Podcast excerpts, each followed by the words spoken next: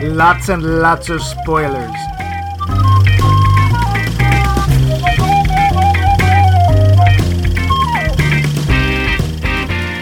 Good evening. Welcome to Mike's Mex Movies. Good evening. Tonight's little tidbit is another entry in our series, A Few of Our Favorite Things. Good evening. We're having a little chat about some of our favorite examples of things what you might see at the cinema. This week's suspect example is from the year of our Lord 1975, Monty Python and the Holy Good Evening. Sorry, Grail. This is the first cinematical outing of the performance troupe Monty Python's Fly and Whatnot, and I'm told there are those what find it quite a bit on the comical side. Can't see it myself, too silly, really.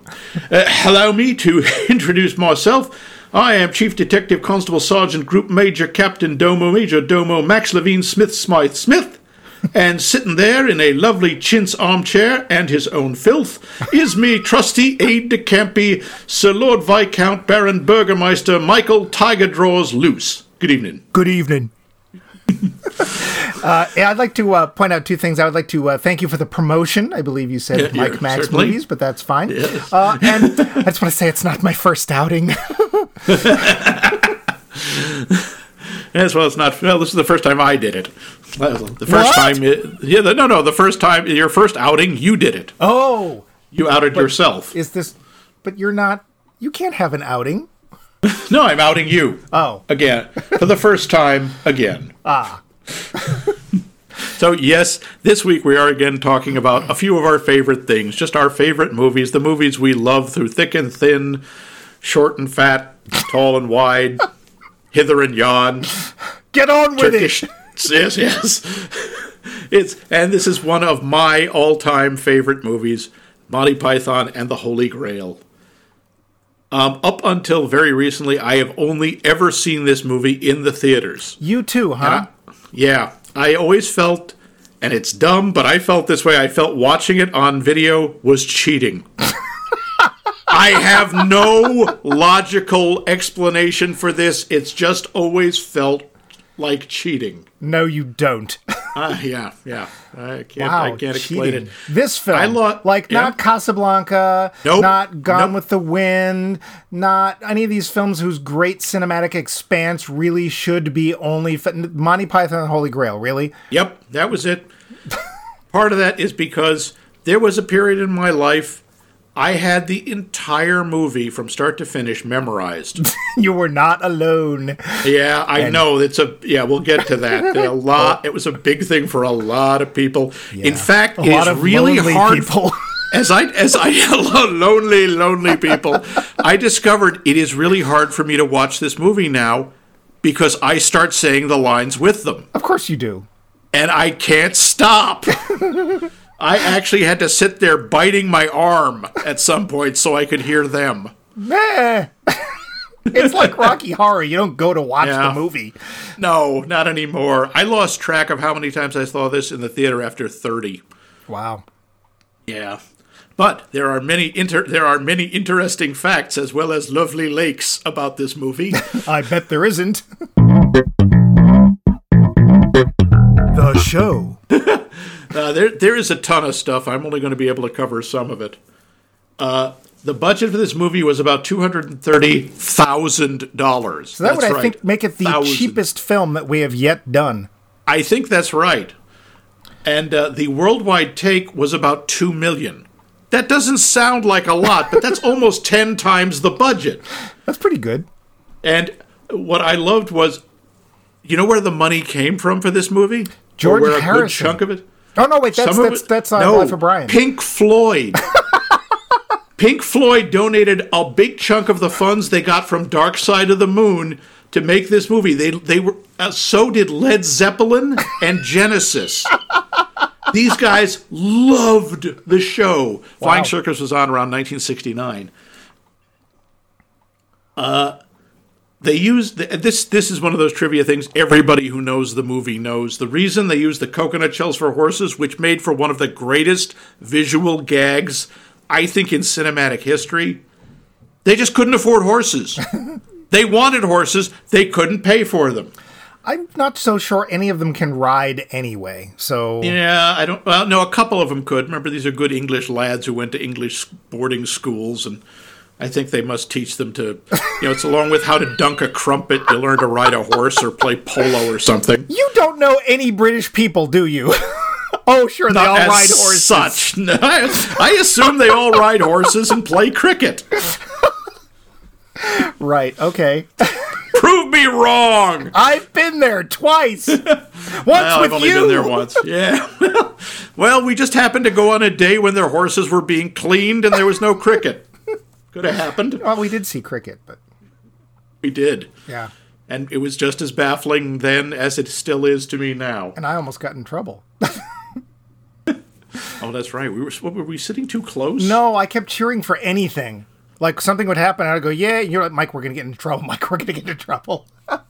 Yeah, and we were getting some really nasty looks from the other spectators. Yeah, I was 20. What did I know? Uh, since now the armor that most of the knights wore was actually made of wool, except Graham Chapman. King Arthur's armor was the only one that was actually metal. The this was all shot in Scotland and England, and their weather being what they normally are, the actors spent most of the shooting being very cold and very wet. That was actually one of my first notes. Was that the filming looked like it was miserable. Oh, it was. They all talk about how they the actual making of the film was a nightmare. It was just so cold and so awful. And at the end of every, sh- they they were staying in this little hotel that had a very limited number of baths and very limited hot water. Oh, at the end of every shooting day, there was a mad dash to see who could get back to the hotel first and into the hot water. yeah, they all agreed that they did not enjoy the filming experience of this. Yeah. Well, I think they can. It can all be boiled down to there's some lovely filth down here. Yeah, pretty much. And we'll get to that. The French tactic of pelting Arthur and his knights with livestock actually echoes a historical reality of the famous medieval siege on the town French town of Carcassonne. oh, the game. So, yep, pretty much that was based on the same castle. Uh, the people there, the townspeople, were supposed were believed to be right near starvation. They used the last of their food, particularly what the most famous is they threw a pig at the at the besieging army, and the army said they must have so much food that they can throw it at us. We're never going to break this siege, and they left. okay. yeah, so that's the story. Oh, fetch a lavache. Quoi? C'est un cadeau. Quoi? Oh, oh, present. Uh, oh, present. Uh, this movie, by the way, almost killed John Cleese. Really? As Tim the Enchanter, when he is standing on the pinnacle, Oh dear. on each side was a drop that could have killed him. and to make matters worse, the wind kept threatening to push him over either side. Between takes, he had to crouch down and hold onto the rock to avoid being pushed over. Wow.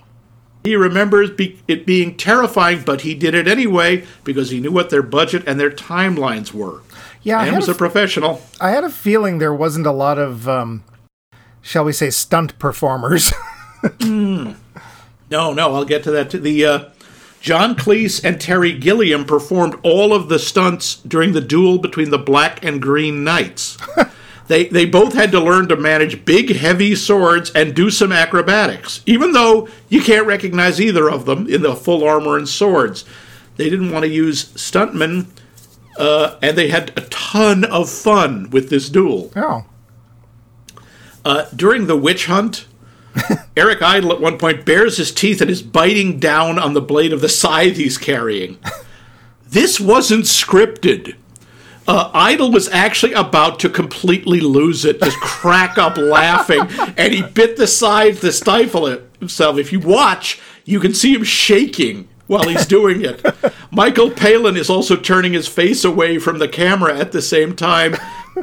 And uh, John Quick, John Cleese also turns his head away during some of the shot cuts because they kept almost corpsing, which is laughing on camera or on stage, because Terry Jones kept varying the timing of his delivery, and it was a different kind of funny every time, and they almost lost it. Did I hurt? the the Black back back to the Black Knight scene. The Black Knight is initially played by John Cleese, but when Arthur cuts off his leg, the first leg, they got an actual one-legged actor, a Oh. local silversmith, to use it. Uh, Uh, they use somebody Tremaine, was it? uh, no. I thought that, I thought he uh, was missing a hand. yeah, well, yeah, but he was a silversmith. Do you can you, Oh, na- can oh. you name any other famous silversmiths? I can't. Yeah, Paul Revere. Come on. Well, yeah, but he wasn't missing a leg. No, no. Well, not that we know of. I run rings round you logically. Uh, uh, Terry Gilliam uh, said that a marionette was used to film the shot of the second leg being cut off, but they also joked that using the one legged silversmith for the shot of the knight with no legs saved work because they only had to dig a hole for one leg. uh, John Cleese uh, maintains he was the one standing in the holes. Yeah, I'm sure it was. Yeah. Uh, we see actually the depiction of God. That is a photograph of the famous 19th century English cricketer W.G. Grace. Ah, Yes, that cricketer. I know you were getting it mixed up with another famous cricketer, weren't you? uh, yes, the Mr. Grace of Grace Brothers department store. So exactly. Uh, when we see a shot of Sir not appearing in this film, that is Sir Michael Palin's infant son, William. ah, Uh, one of the most famous scenes, of course, is the killer rabbit. This, oddly enough, has a historical precedent. this is true. As part, almost a little bunny. that rabbit's dynamite. As part of the stained glass and interior decoration, a number of medieval cathedrals had illustrations of the virtues and the vices. The vice of cowardice was often depicted as a knight running away from a rabbit. Notre Dame in Paris has no fewer, or had, I hope they're still intact, no fewer than three such medallions of a killer rabbit. Okay. Well, you know, that's okay because I think it's the uh, Washington, D.C. Cathedral has a gargoyle of Darth Vader. So, you know. That's there you go. right. That's right. Uh, in the Japanese release, Holy Grail is yes, there was a Japanese release of this movie, and Holy Grail is translated as Holy Sake Cup. Okay. I just like occasionally you see some things that get translated and you realize that the cultural differences are so great that no language translation is going to help. And one Yeah. of the other ones I saw, and I think I may have mentioned this like 50, 60 episodes ago, uh, was when I once saw a Japanese translation of the Beverly Hillbillies. Oh wow, Jedu, Yeah, Jedu. and it's just like, what do they think is going on? And same thing for Holy Grail. It's like I can't imagine the Japanese public like embracing this and going, "Oh, this is wonderful." I, but I don't. Uh, yeah, Yeah. When the mo- the movie was screened at the Cannes Film Festival, and the audience was just cracking up at the opening credits, which we'll talk yeah, about. Yeah, However, the projector stopped, and the audience was still laughing crazy, thinking it was part of the movie. It turned out there was a bomb scare, and the firemen came in and had to make everyone, and they practically had to drag people out. huh? There were now this movie was directed by both Terry Gilliam and Terry Jones. This didn't work so well. There was a lot of disagreement between the two. Gilliam was way more focused on the technical aspects, and Jones was more focused on the comedy. After this, it was agreed that Jones would direct all of the other Monty Python movies. Uh, some of the sadder part Graham Chapman was known to be a raging alcoholic and uh, he was trying to suppress it with this drug called antabuse. This caused a lot of problems on the show, and not just because he kept forgetting his lines. The first day of shooting, and this is weird because this it's one of those things where you find out they shot one of the last scenes first. It was the crossing of the Bridge of Death. Oh wow, yeah. Yeah. Uh, now, he used to drink really heavily to calm his nerves. He had terrible stage fright. He quickly discovered to his dismay that the crew had no booze on the set, and the nearest town was too far away to, to get any. Consequently, he's visibly stressed, shaking, sweating, and moving really slowly through the scene, even though he was an experienced rock climber. huh? Uh, the crew didn't know about his alcoholism at the time, and they just wondered if the heavy costume, which weighed about 25 pounds, Big deal. was causing his stress. It, it was actually the DTs. Yeah, sorry about that, but you know, you know all too well the uh, the orc costume I wear to the local Ren Oh, fair right. weighs between fifty and sixty pounds. yeah, I know you're not impressed by any of that crap. twenty pounds, big deal. My submarine sandwich for lunch was twenty pounds. Uh, Graham Chapman was also uh, a closeted gay man. And uh, Sir, Sir Michael Palin wrote in his diary Graham Chapman ended up being seduced by an elderly Aberdeen gentleman on a fishing holiday. Gra- Graham resisted, evidently, but was well pissed and woke me about one o'clock in the morning, banging on my door, saying he was Ethel the Kaiser. On Monday night, he woke me again, and just after I dropped off, I heard him in his room saying he was Betty Marsden very loudly and in a variety of silly ways. On Tuesday, he was kind enough to be content with putting a note under my door with Best wishes, Betty Marsden, written on it. Poor Graham. Yeah, yeah, he did not have a happy life, I think. And he was the first one of them to go. F- Wait, he's still the only one of them to go, isn't he? Yeah, Yeah. yeah, I think the I think all the others are alive. Although I don't know about Terry Jones. I don't think he's in Oh very no! good shape. Yeah, Terry Jones might No. have died. I think he had dementia, which was really sad. Yeah, yeah. Uh, the movie's abrupt ending, which we'll talk about later, came about because they just didn't have the budget for a large scale battle sequence. Hey, almost did Yeah. because we see most of it. Yeah, this is very unusually for a Monty Python feature. All but one of the female roles are actually played by women. The only the only one who isn't is Dennis's mother, played by Terry Jones. You know, Dennis, there's some lovely filth down here. Oh, it's supposed to be his mother. Yeah, apparently, Okay. Old woman. uh, man. No, sorry. uh, yeah, isn't Carol Cleveland? She does uh, Zoot, doesn't she? Uh, yeah, uh, I believe it's Carol Cleveland, and uh, Connie Booth is in there also. She's the witch. Connie Oh. Booth, by the way, was the at the time Mrs. John Cleese. Right, and she would go on to be in Fawlty Towers as well. Yes. hmm Uh, in a bunch, in a number of the scenes, we get monks chanting "Pie, pie su Domine dona eis requiem," Bonk. which translates, yeah, and then hitting themselves in the face. Uh, this translates as "Merciful Lord Jesus, grant them rest." It's part of the standard Latin funeral rite. The German heavy metal band Blind Guardian sampled this on the opening track of their album "Follow the Blind." Are you sure isn't uh, Blind Guardian with lots of umlauts and slashes and stuff? I'm sure it was. Uh, Arthur's army at the end of the movie was made up entirely of 175 students, shot from various angles to make it look like there were twice as many, from Scotland's U- University of Stirling. According to a casting call sent to the school by the production, each student was paid two pounds sterling and got free transportation, food, and, quote, an abundance of crazy antics for a single day's work. Huh. So they shot that whole thing in one day. Apparently. Huh. I guess I'm not they surprised. They were lucky it was sunny. Well, sunny. moderate. Yeah, as sunny as it gets in that part of Scotland. It was bright As out. John Cleese cop, uh, joked that yes, you know, it's the weather is always like that except for two weeks in September. yeah. Made its American television debut on CBS on a late movie showing in February 1977. Supposedly, the Pythons were very unhappy to found out find out that the network had heavily edited the movie Of course they did. to omit profanity and graphic elements.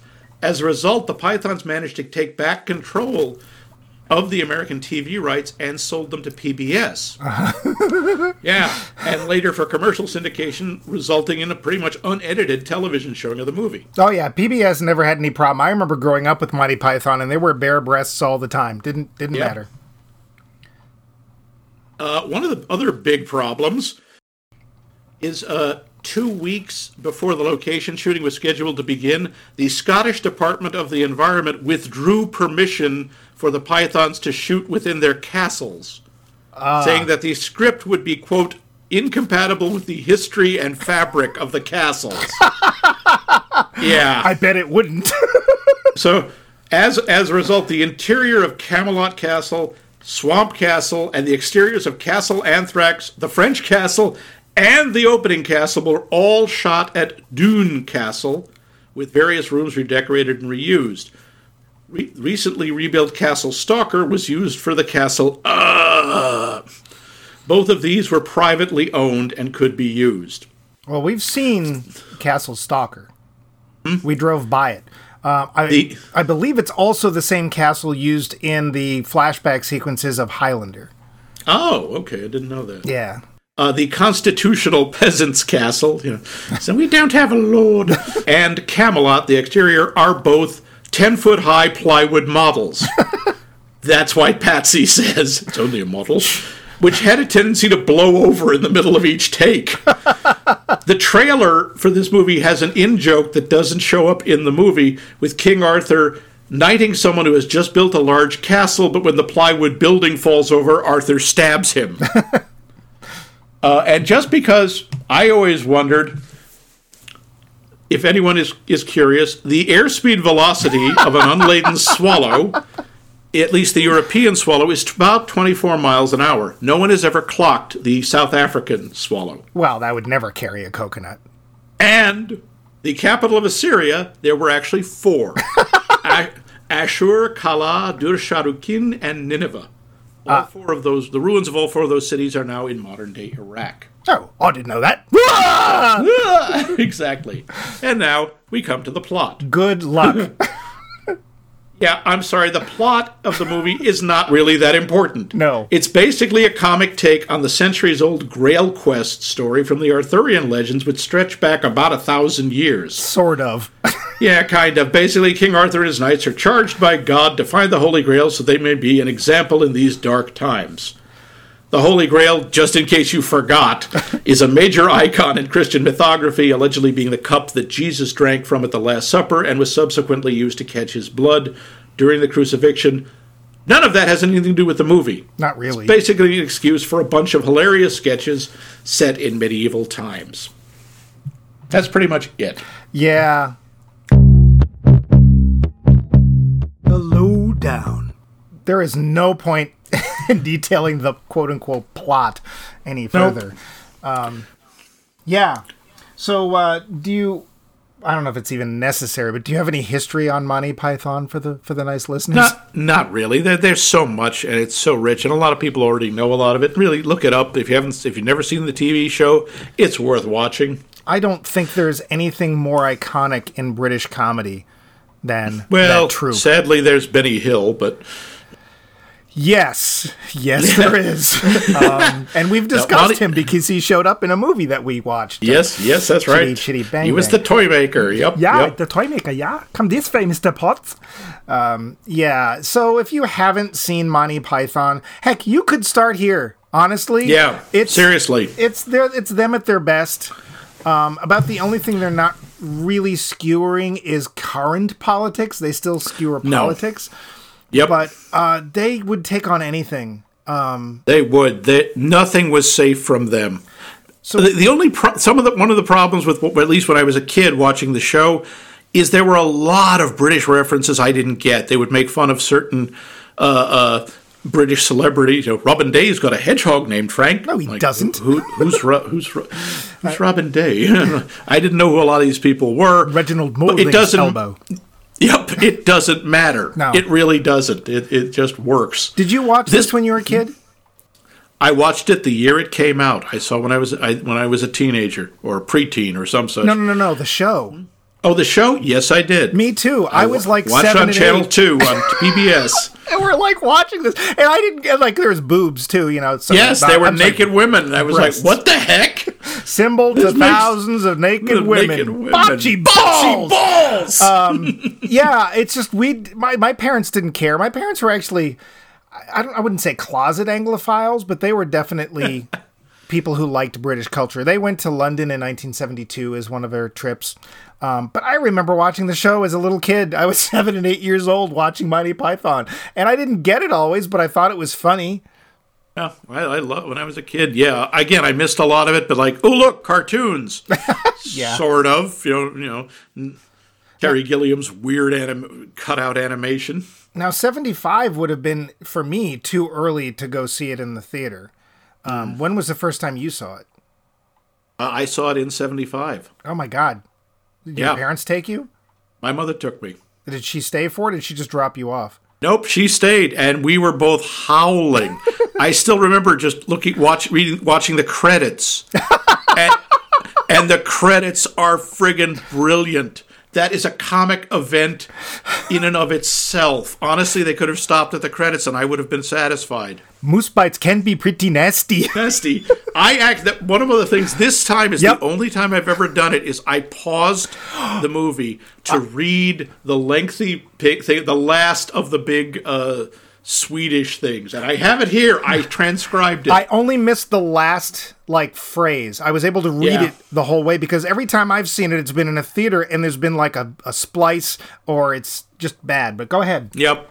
Yeah, it's uh, you know it starts off with why not try a holiday in Sweden? There's this weird sort of board, Swedish board of tourism uh, subtitles in, in pseudo Swedish, and at the la- the second to last one is a moose once bit my sister, No, really. and and then it says no really she was carving her initials on the moose with the sharpened end of an interspaced toothbrush given to her by Svenge, her brother-in-law, an Oslo dentist and star of many Norwegian movies, The Hot Hands of an Oslo Dentist, Fillings of Passion, and The Huge Molars of Horst Nordfink. That and then the last one, of course, the next. Mind you, moose bites can be pretty nasty. I think the farthest I was ever able to get in the theater was uh, no, really. She was carving her initials in the moose with a sharp, and that's as far as. and they would go on to the next. I saw. I remember. I, I I could jump ahead and I saw something about a dentist, but that was about it. A dentist. And then the dentist. mo- then the moose jokes actually become part of the credits. Right. You know, moose, antler care by, and then they splice in this weird Mexican music, and it's all about llamas. Yeah, I uh, I read. I think it was in Stephen, one of Stephen Fry's autobiographies. He's written three so far, um, and he talked about the pythons because he, of course, was a good deal later than they were at school. And he said specifically, and I wish I could remember who was who, that there was a distinct camp because they went most of them went to one school or another and that was Cambridge and Oxford and that the type of humor you could tell oh that must have been written by so and so because that's a more Cambridge style humor and that was written by so and so because it's a more Oxford style humor.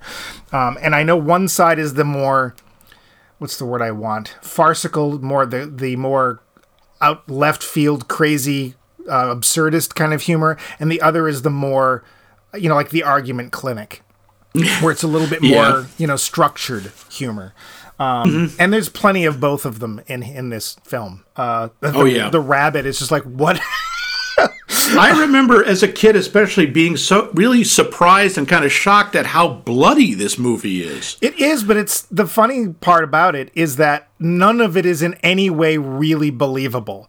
Like No, it's all you know. The color of the blood is wrong, but like when the Black Knight throws his sword through the visor of the Green Knight and blood comes spurting out. I, when I was a kid, I was like, "Whoa, what the hell?" I know, but it comes spurting out once, yes, and when they cut off an arm, it spurts once. yes. There's a little, you know, blip, and that's it. and then like where the stump is, it's just sort of this massive like black and brown and stuff. There's no like bone or anything. It's just like they don't even try because you know that's not the point. You know you don't want. They- They'll, they'll do that later when they do things mm-hmm. like Mr. Creosote and you know. Oh Lord. Yeah. Yeah, yeah. They get they get way more into it in things like Meaning of Life. This, by the way, Holy Grail was not their favorite movie. I know they, they- thought they it's, it's it's the life of Brian, right? Yeah, Life of Brian is the one they're the most proud of, and I can kind of understand that. Life of Brian is more daring. It's got a more coherent plot. They got into a lot more trouble. Gotten a lot more trouble. Yeah. and it's very funny. But for just laugh, it's not. I this just I think gives you more laughs. There are more jokes in this than in Life of Brian. I agree. I, I thought Life of Brian was funny and it has its moments. Uh, uh, she did, she he did, he did. You know, but I, I honestly think that as a whole, this holds together better. Even though, if you really want to come right down to it, this is really nothing more than a series of skits. It's them doing the show, but they just all happen to be around one theme. Oddly enough, though, this fits with the Arthurian cycle. Most of the uh, Arthurian, the stories of King Arthur, and this goes back when, when they they show the date at the beginning, 932 A.D. Yeah. It goes back even further than that. It's There's like fourth Arthur. and fifth century, isn't it? Yep, that, and you understand that King Arthur. There have been about eight guys who could have been King Arthur. Right. Or it, go- none it of goes them. all, or none. Nobody's really sure if it was Arturus or Arthur or Terrius or any of these guys. But it's such a huge part of English culture. It's it's etched into their into their uh, their literature, everything. And a lot of the Arthurian stories, at least of the more modern ones, you know, Malory and Tennyson and even T.H. White, that's what the, they're little individual stories about individual knights or groups of knights going out and doing stuff and then going home. Without the grail. Yeah, yeah. and uh, I like the way they they know their stuff. They most of the knights' names, with the exception of Sir Robin, are all from the Arthurian stories. You know, Hector, Bors, Lancelot, those are all real guys. Well, Or Bors, Bors has one scene, and he's only there Yes. to get eaten by the rabbit. yeah, but he was in the. He's you know an Arthurian ca- character. yeah. Um, do you? I have you ever been a big uh, devotee, as it were, of Arthurian legend? I've read a bunch of them. I've read Malory, Tennyson, T.H. White. I, I didn't go back and read the stuff in like Old English or Did do they ever Uh, actually find the Grail? Uh, there are a couple of different versions. You got to remember the Grail cycle has been rewritten a bunch of times. In one version, yes. Actually, no, in two versions they find it, but it's never brought out. Uh, in one, Sir Galahad finds it, and another, Sir Parsifal finds it. And they stay and become guardians of the Grail. They don't bring it back to Arthur because they realize the Grail isn't meant to be brought out uh, to the world of men. They stole Those that are the from version- Indiana Jones. Yes, yes, that's exactly what happened. They stole it from Indiana Jones. See, Yeah. Now there may be other versions. I'm not sure. I mean, excuse if if we've seen Excalibur, where you you know I think somebody actually brings the cup to him and makes him drink from it. That doesn't happen. I think in the Arthurian cycle. I may be wrong, folks. If I am, any any uh, Grail scholars out there know the story, let me know. uh, anyone named Halbwitz who might know something about that? yes, yes. Oh, which reminds me, I left out all the business. Oh yes, well, uh, you know, right. it's fine, it's fine. We'll we'll mention at the end. Yeah. Okay. Uh, yeah, I, I always wondered about that because it's like, well, th this Grail is such an amazing thing. Oh, they f- if they find it, then what happens? You know, because we still don't know where it is supposedly, or the uh, Ark of the Covenant and other Indiana Jones films. yeah, yeah. Yeah, the, the idea is the grail is something that is to be sought but never actually found. That's kind of the, the message of it. Yeah. It's the you know, it's the journey it's the journey, not the destination. It's the idea is to, to reach the to people to reach the grail, you have to be truly pure and good and saint like. And uh, no one, pretty much no one except these two mutant freaks, Parsifal and Galahad, who are kind of really not very interesting characters that I read because they are so pure and good. Right. You know. Dull. Yeah, that's that was the thing with Lancelot also that I kind of like that they brought into this is, and I am sorry. Yes, this is my opinion. I, I'm sure no no uh, the the Arthurian legends I've read. I'm sure they don't mean to emphasize this. Lancelot is a moron. he is so dumb. My God, in in Malory, someone actually he's trying to fight and he actually fools him by literally doing a version of "Hey, look behind you." Oh, is that the one where he drops his weapon and goes, "You can't attack me. You can't kill me Nah. because I'm unarmed." That no, that comes later. But Oh. yeah, it's basically he says the line is, "Look, Sir Lancelot, yonder come men of armies Riding riding, toward toward us." And Lancelot turns around to look. Huh? Yeah, Yo, the literally. winged victory of Fa- Samothrace.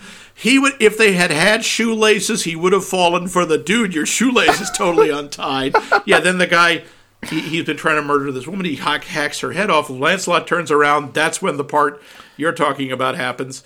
The guy, he says, "Ooh, I'll do you for that." In effect, and the the knight drops his sword and says, "No, no," drops to his knees and says, "Please don't kill me." And because of the code of chivalry, he can't. Lancelot can't kill him, and he goes, "Get up! I tell you what, I'll I'll, I'll fight you without my armor."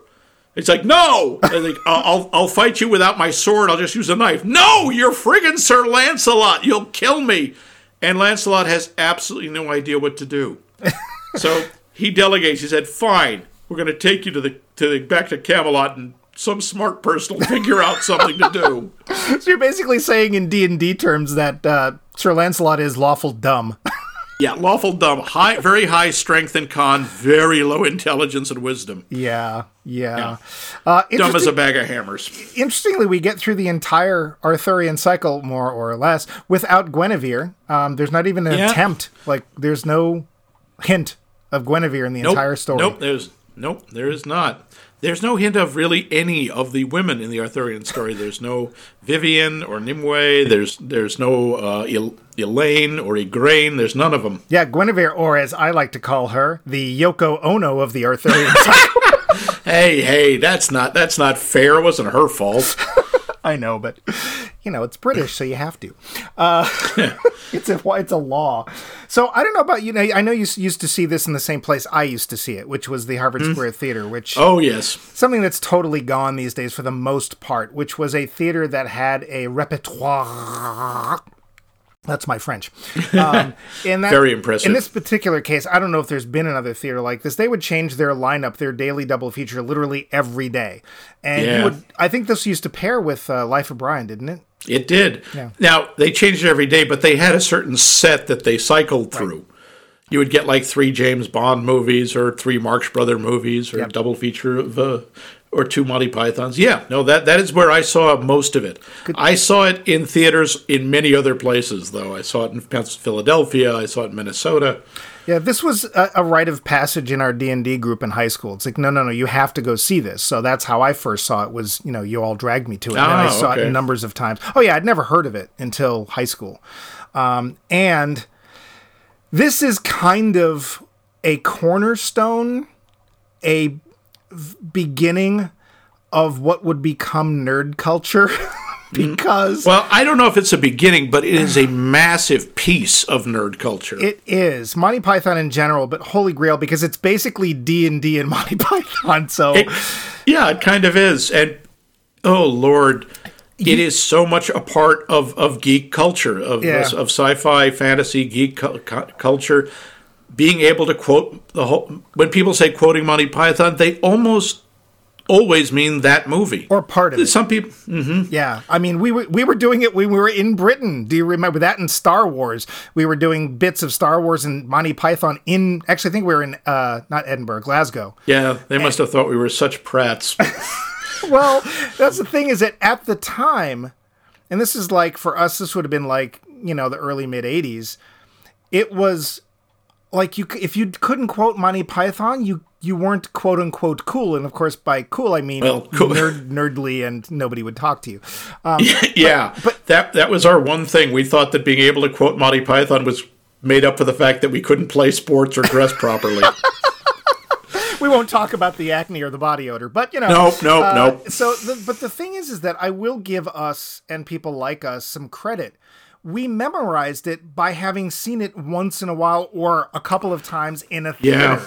We didn't have any way of looking up the script, you know, Nope. or or you know, bringing it up on our our telephone devices or things like that. You know, we would see these things and sometimes we wouldn't see them for decades. We just had to Yeah. hold that piece of memory, you know, in our 64K uh, in our head. There was a period in my life that I had the entire movie from start to finish memorized, and I still can remember at least 90% of it, which makes it really hard to watch. Yeah. I found myself doing this the other, when I was watching it last night. I start saying the dialogue with the characters. I, I have to stop myself, but this actually. my great nerd moment. Can I can I talk about this with Monty Python? It's up to you. it, this is about as nerdy as you can get. This was when I went to Gen Con. Uh, man, like, right. This was right after high school. And Gen Con is one of the biggest gaming conventions in uh, the country, possibly in the world. This was back when it was not that big, and by the biggest, there were fifteen hundred people. yeah. By contrast, now it's fifty thousand. Yeah. But uh, I went and I loved it. You know, this was one of the I'd never seen this many of my people in one place. It's like wow. Yeah, if only you hadn't gone all wandering around saying, let my people go. Yeah, yeah, I know. I was trying to lead them out of Wisconsin. Yeah. go ahead, I'm sorry. But uh, uh, we were staying in Racine, and there was a shuttle that would go back between the uh, University of Wisconsin Madison, which is where Gen Con was at the time. And where were we staying? We were staying at the Because YMCA. we love it at the. The YMCA. Yep. Yep. It, it was great. It was it was unbelievably cheap. It was like four dollars a night or something like It, that. it was insane. It was like pocket change.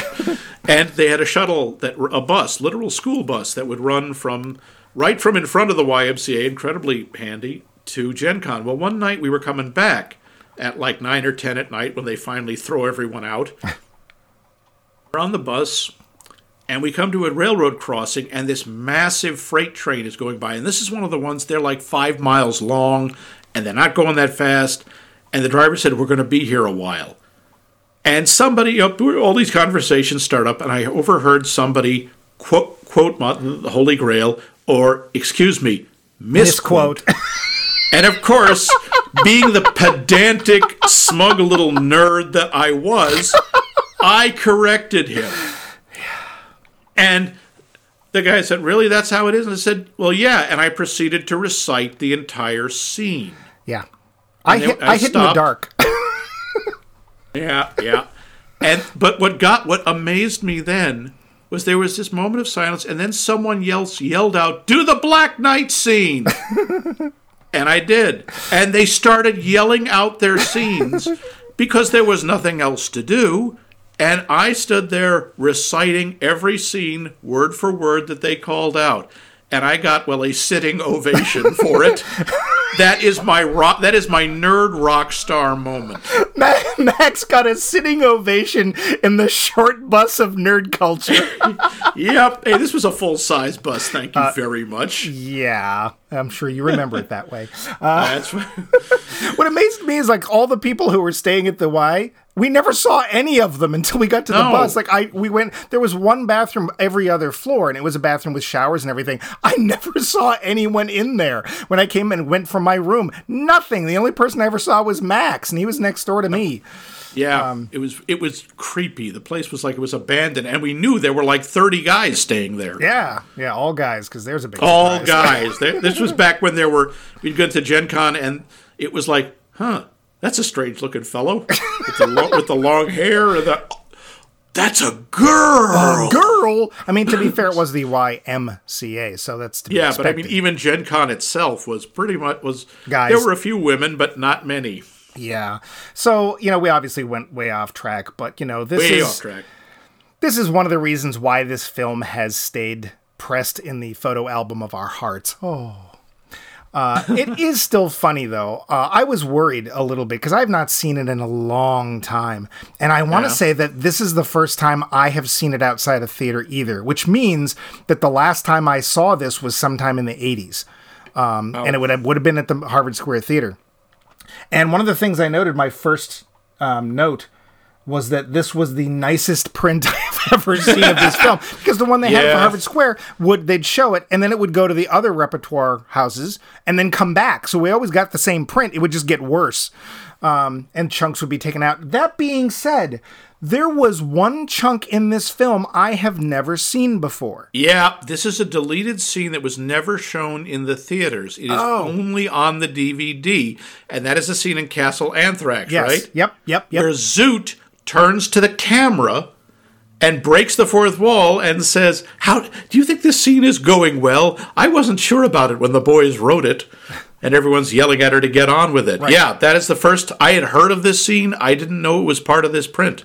I was like, oh, I probably just don't remember because I haven't seen it as many, many times as you. But it's like, nah, you know, because they actually made an album of this, and like all the best bits are on the album. Um, it's a very strange way to experience a film on LP, especially because back then you could record about 15 minutes aside, so an hour and a half Yeah. movie was watered down to a half an hour. Um, but I was like, I don't remember this scene, and I, I definitely would have remembered the cartooned God coming in more than once because he shows up and goes, mm-hmm. "Get on with it," just like everyone else. Yep. So I'm glad Yep. to know that that was that was that was right about that. That it was not in the prints I'd seen or print. There were a number of scenes that were written, they were scripted, but they were never shot. They were supposed to be in the movie. There's supposed to be a whole sequence where they meet King Brian the Wild, who wants to force everyone to sing close harmony. Okay. And after they cross the Bridge of Death, they run into the boat keeper at the Sea of Fate, who says he who would cross the Sea of, Fate must answer these questions 20 and 8. and Bedivere and Arthur pick him up and throw him into the water.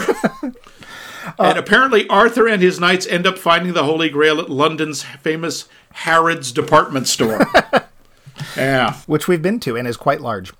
is very large, and I wouldn't be surprised if they have a Grail section. And they can mail it home for you. Uh, little thing also on the history. At one point, when they're introducing the knights, and we find out that Sir Robin had personally wet himself at the Battle of Badon Hill. Yeah. That is a real historical battle. That was a major victory where the Britons stopped the encroachment of the Anglo Saxons for a while. Yeah.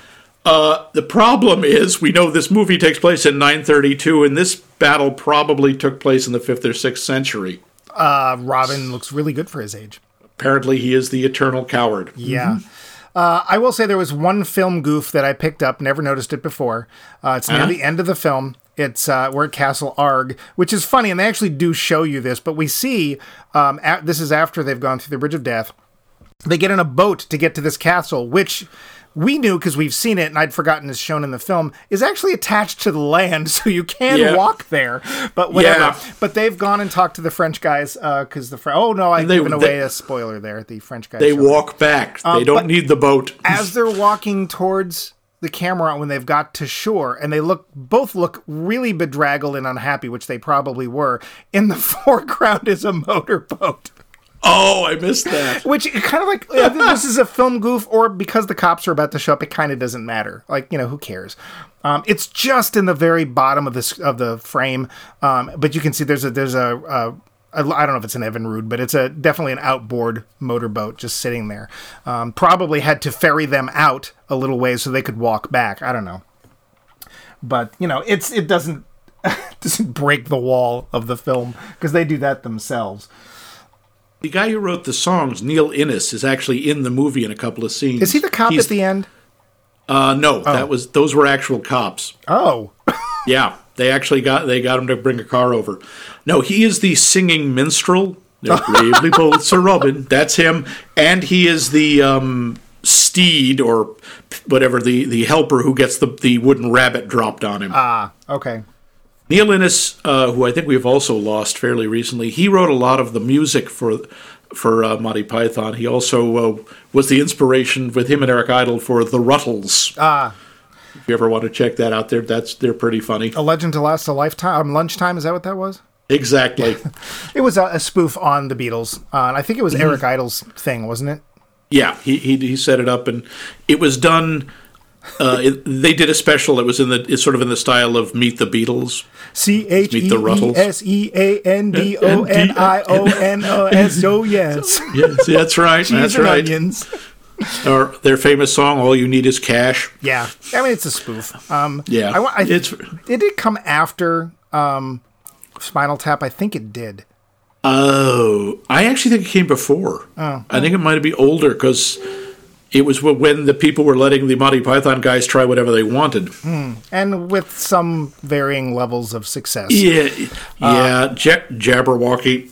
I never saw Jabberwocky, but I did see Yellowbeard, which was not Oh. great. Um, I, that wasn't really Monty Python. There were a couple of pythons in it, but that was another production company. one that I liked, but which was not great, and I only really like it for one aspect of it, and that was a film called um, oh, what the pirate? Uh, what is uh, no, wasn't Yellowbeard? What was the one? Uh, something Eric the Viking. Eric the Viking. oh yeah. Yeah. that wasn't a that wasn't a Monty Python film, was it? Yeah, I think Terry Jones Oh, it directed it. was. oh, okay. I, I think that the other pythons were there might have been one python in it. yeah, Terry Jones is in it. I think maybe Eric Idle too. But one of the things I loved about it, which made so much sense, is it's all taking place during Viking times and stuff. And one of the Vikings is trying to, you know, uh, do things for Thor and Odin and all that stuff and go to Valhalla, blah, blah, blah. Well, we actually go to Valhalla. And he gets there and he's trying to ask for help to do something. I honestly, I saw it once when it came out. And he gets there and it's, of course, it's not Valhalla. That's where the heroes go, wherever the, the, the hall that the uh, Oh, Asgard. Asgard, thanks. And all of the the Norse gods are little kids. Oh, that's right. And it made total sense because they all have temper tantrums and they don't want to answer to anybody and they they're playing badly with each other and all of it made total sense. It's like, wow, what if the gods were children? That that's why they're like, I will smote you. You know, that that's why because they they don't like rules and they don't like to play with each other. yeah, that fits. Um, otherwise, it was a fairly unremarkable film. Thi- yeah, this movie, I mean, heck, in the book Ready Player One, one of the one of the challenges Yeah. is to is to be basically become part of the Monty Python and the Holy Grail movie, and you have to know all of the dialogue and the whole plot. Right. As you say, this is a cornerstone, a keystone of nerd culture. Yeah. Uh, and yes, I think the humor still stands, still holds up. Oh, we haven't got to that part yet, but Okay, true. Uh, the performance. One of the things I really like about this movie, just in terms of the historical, is it really gives you an idea. It doesn't try to clean up the medieval period. It shows you how filthy and disgusting it really must have been. I mean, that famous line who's that then? Must be a king. How do you know? He doesn't have all over him. yeah, and it's when I remember seeing it because we had films that came out later than this. We had uh, Excalibur, for example, and everyone's bright and shiny in Excalibur. Yeah, it's so clean. But even films like Dragon Slayer, and we did this whole series on D and D way back. Hey, kids, Yeah. go look it up on MaxBikeMovies.com. Um, this is the first and one of the only movies that makes things look dirty and disgusting. Um, there's the old lady that they go and say need to, and she her face is covered with boils. Yeah. Um, I Yeah, the the- old crone. By the way, that that phrase, old crone, Yeah. that was a title.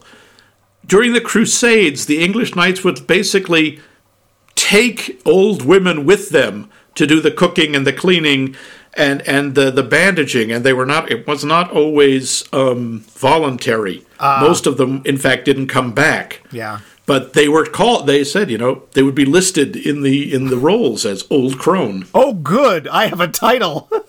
yeah um, it's also like for those of us who play D&D and it seems like oh fun and adventure it's like yeah and you have to carry all this junk and it's probably wet a lot of the time and it's just uncomfortable and nasty there's probably rashes and funguses and all sorts of when other Galahad when Galahad reaches the castle Anthrax and it's been raining, he's a mess. Yeah. And he's mud stained and he's hurt and he it's like, yeah, that I absolutely believe that. That looks very realistic. that's your adventurer right there yeah yep. this is i will say uh, i've said this before and, and, and i've been right at the time but this is definitely the fewest number of notes i have ever taken on one of the movies there's just not much you need to point out right it's you're just supposed to sit there and enjoy it it's not deep The one part I will say about this movie that is that always bothered me when I was younger, and uh-huh. I've gotten used to it, is the ending. really It's yeah, the ending, which again, in theory, is really funny. It's it was such to as a kid, it was such a letdown. They have that incredible preparing for battle scene, and then it just stops. i do wonder if it wasn't a budgetary concern It was definitely a budget thing. They were literally running out of money, yeah and they couldn't afford a battle scene. and who, what would a battle scene have done like I don't know, but I, oh, I, I have no idea how else they could have ended it. right I just remember feeling really disappointed, and it's very jarring when you have these medieval knights and suddenly a modern police car drives up.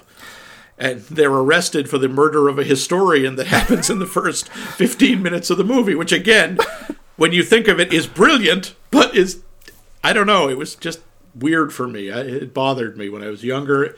And I, I, I've come to appreciate the, the level of absurdity, but it's still awkward. It is. I guess it is a little awkward. Um, I've n- also something I've never done. Strangely, there are no end credits. Yeah, and none. fair- they show all the credits at the beginning. And I, for, I didn't know if that was actually true or just that our print at the Harvard Square Theater just sort of Nope. cut out. So I was like, I'm going to watch the whole thing, and it's just that organ piece over black over and over and over again. I watched the whole thing uh, this morning and wanted to make sure in case there was something hidden, and there's not even a little copyright Python Monty Pictures 1975 at the end. Nothing. Nope. Nope. Just black. Time to leave. Yep. Although I do appreciate that intermission because I really needed that 10 minutes. uh, Oh, yeah. Or, or 20 seconds. Um, 20 seconds, and yes. Like literally 10 minutes before the film's over, there's an intermission, sort of. Um, but uh, I think we're uh, we're at that point. Just I just wanted to ask you, what's your favorite sk- scene in there? oh, dear gods. I don't Yeah. know. I mean, I know there is so it's hard to choose. I mean, the Black Knight is hilarious. I love Yeah. the logic scene of the witch, especially because, oh, and I forgot Yes. to mention this. There's a one guy in the background who's got shaving cream on for no reason at all. Yep. And that's one of the things about this film is there's always somebody or somebodies in the background doing weird ass crap for no reason. There are multiple people smashing cats against the wall. Sometimes no they have sound just- effects, sometimes they don't. Um, there are nuns with huge mallets pounding something you can't see. There's one guy, he's walking, uh, one of the knights, I don't remember which one, is walking by a stream and there's a guy hitting the water with Yep. a stick. yep, like maybe he's fishing. We don't know. No, I think he's just hitting the water. It's just The- like, hey, yeah, peasants the, the witch the witch scene is one of my favorites because it's this great in, it seems to be this indictment of both mob mentality and painfully flawed logic Yeah. and there's even the little throwaway where Bedivere in the very beginning is trying to tie a coconut to a bird And the poor thing, you know, just fell. just falls which, Yeah. which is a, a callback to the opening scene and the thing is it works Yeah. you know, the well, the witch does weigh the same as a duck, and she even says it's a fair cop. Yeah. you know, yeah, you got me. I would say that of all the bits, the one that kind of works the least well, and it's still not not working, is the one that has the least pythons in it, and that's the uh, Zoot Castle one. And it's Yeah. like, it's okay, but it takes uh, too long for them to get to the point where he totally changes his mind and goes, "Oh no, no, no, I'm chaste, I'm chaste. There's nothing wrong with that." And two is Yep. like, "Well, couldn't I stay and face a little peril?" Can't I have a bit of peril? No, no, it's unhealthy. I bet you're gay. no, I'm not. Um, that, which, by the way, the 2006 musical Spamalot expands on quite a bit. Yeah, sadly, Play, I don't remember it that well. You've probably listened to it more than I. It's the one and only Broadway show I've ever been to. Um, I'll go ahead and say this because you had your nerd moment. This is my nerd moment. Um, Sure. A bunch of friends and I got together in New York City, New York City, um, to Get see a a, to see a Star Wars film, and we'll come back to that. But I'm not going to tell you why. Um, but we went to see the last, what we hoped was the last Star Wars movie, which was 2006's um, uh, not Attack of the Clones, the, the Revenge of the Sith. And uh, it turns out that the wife of one of my high school buddies, his name is Nick, her name is Julie. Julie used to know Harry Shearer. Harry Shearer is friends with Eric Idle, who is the one behind the Broadwayization of this movie into Spamalot. And so she called Harry, and Harry called Eric and said, "Hey, there's friends of friends of ours in town. Can you get them some decent tickets?" Now we didn't get them for free; we paid for them, but it was original cast excluding Hank Azaria. That's the only one who was missing. so it had David Hyde Pierce and it had um, uh, Rocky Tim Curry? Tim Curry. oh, wow. Sixth row center matinee Oh! seats for Spamalot. Oh, my God. I know it is it is my I- crowning nerd saw- achievement. I've seen the touring company, you know, in Boston, Yeah. but I've never seen that. I would have loved to see the original cast. Yeah, Tim Curry basically plays Oh. the Graham Chapman King part. That's mostly what he does. David Hyde Pierce plays many parts. as, as do all of them. Yeah. Uh, Graham Chapman in the movie only plays three parts. Oh, what's the He's- third He one? has the fewest. He's a guard. Uh, he he's a guard, and he he is one of the three-headed knights. Oh, that's right. He's, He's one the he's the middle. middle head of the three-headed knight, and he's of course uh, King Arthur. right. But we can wait no longer. We must Yep, come to I'm the end afraid of this so. episode and Yep. the roundup. So Max, Hmm. you haven't seen this in how long? Oh boy, I don't. It's hard for me to say because that this movie, and I I, I know how this sounds. This movie is always with me. This movie is etched into me. I fell in love with it the first time I saw it. I I never I never get tired of it. Nerd. I yeah, huge nerd. I think the last time I saw it was maybe 20 years ago. Okay. and it still works. It's still really funny. Uh, the problem is it's so enmeshed in the in internet culture and such. There are so many memes. Yep. People who haven't seen it are already tired of it. Yeah. I think it's very hard to see this one uh, for for a younger audience. I'm not sure, but uh, I I it's so worth it. I don't know what else to say. I love this movie. uh, yes. And uh, speaking of business, No. what? Oh, what did you think? Ah, he asked me. He asked me. Ah, man, I'm sorry. When do you ever have to be asked? I think you just I always in. ask you. See, right? We'll get to the business, but I haven't seen this in probably as long as you have, maybe longer. Again, I it may have been the '80s that I've actually watched the movie because we'd seen it so many times. We don't need to see the movie. I didn't learn anything new. Again, it was a really nice print, although they obviously used some really crappy film grain because it's it's very Yeah. grainy. Um, but of course, you know, two hundred thousand dollars. You know, that couldn't even rent the truck today. Yeah. Uh, and I That think would- wouldn't- Um, go ahead. I'm sorry. no, no. I was going to say that wouldn't even cover the catering budget of most movies. Yeah, especially for all those students.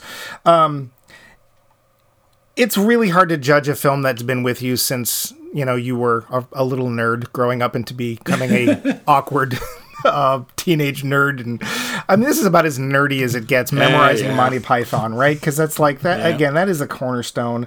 Uh, that's you know all the D and D nerds knew this, or at least they'd seen it. It was you know I'm sure it showed up in many many D and D games. Uh, and it is so often quoted and overquoted. It's kind of like the Beatles, right? You can't deny that it has quality and it has something amazing, but man, you've heard it before. Um, that's the only downside, and it has nothing to do with the film. It has just has everything to do with people loving it too much. Yep. If you've never seen this and you don't know much about it, by all means, go ahead and watch it. It's going to have stuff that will surprise you. Uh, you won't see coming. You'll just be like, "What did I just see?" Um, but you will laugh. I think you will. Um, if you don't like British humor, forget it because it's about as British humor as you can get. Oh, this is this is as English as tea and crumpets. Yeah, um, and it's just a lot of fun, especially if you like history at all and you have any uh, sense of humor. Then yeah, you. I think you're required. Yeah, you you don't have to know anything about the Arthurian legends, really. They didn't. well, uh, there was someone named Arthur, and um, uh, yeah. Oh, they knew these guys were like some of these guys were Oxford and Cambridge educated. They knew all about it. They just didn't care. Yeah. they just didn't bring it in. But we do have business, so if you Yes, would take care of business. our business, So, we usually take if- care of the beginning of the episode, but we forgot that's okay. Yep, sorry, but uh, yes, if you do want to, please visit us at our website, maxmikemovies.com, where we have the entire back catalog of all our episodes and m- many pithy writings. Yes, I was pretty pithed when I wrote them. uh, you can also find us on social media on Facebook or Twitter at Max Mike Movies. Uh, we are on Spotify, also Max Mike Movies. Uh, you Email. uh, you can find us on your favorite podcast app. Eh. Again, Max Mike Movies. And please, if you feel any urge to, feel free to email us at us, that's literally us, at maxmikemovies.com, especially if I got anything wrong about the history or any of that. And by the way, Joseph of Arimathea, according to the uh, Gospels, was the man who was assumed responsibility for the burial of Jesus after his crucifixion. There is no actual historical location of Arimathea. Scholars propose Arimathea is probably an invented word meaning best doctrine town. I'm sorry. I had to get that in there. I'm sorry. I'm sorry. But I always wondered when, you know, it's, of course, Joseph of Arimathea. Of course. yes. But, but that brings us to the end of this movie. So, Mike, what is our next favorite thing, specifically one of your favorite things? it is one of my favorite things. We're going to continue with comedy. Um, okay. No, we're not. Uh, and this is bringing us up to uh, very close to a very important uh, milestone for the show. Next Indeed. week will be episode 99. Um, that will Yes, be which is our tribute to Barbara Feldon Get Smart. yeah, deep dig there. Uh, No, it is not. So uh, we have been doing comedies uh, this this time around. Uh, well, I guess you could call it Casablanca. It's a comedy with drama, or a It drama has with comedy elements. Yeah. Then we did um, What's Up, Doc. Then we did Holy Grail. Uh, my favorite film is not in any way, shape, or form a comedy. I don't think there's a single laugh in it. Um, And there's a little bit of an issue because there's more than one version of this film. And we're going to be talking about a specific version, which, despite what the director says, is the best version. My choice for next week's film is 1982's Blade Runner. This is a film I've seen many times. I did see it when it came out. Uh, there have been technically four theatrical versions of it. Oof. There was the original 1982 version. There was a European version done around the same time. There was the supposed but not actually 1992 director's cut, which is the one that we're going to be talking about. And there is the real director's cut or the final cut, which is the one that unfortunately is the one you tend to find. Um, If you can't find the right cut, it's okay. There's literally going to be about two or three things, although they're important, that are missing or added to, depending on which version you see. But we are going to be talking about the 1992, not made with his per- permission, Ridley Scott director's cut of Blade Runner. Next week. Ah, Cheery. Max, if you're a replicant, I will hunt you down and I will shoot you. Yeah, yeah. Let me see the Voight-Kampff test results first. I, I left it in my other pants. uh huh. Of course you did. So next week when I find my other pants, till then. Yes, I, I am actually a standard pleasure model.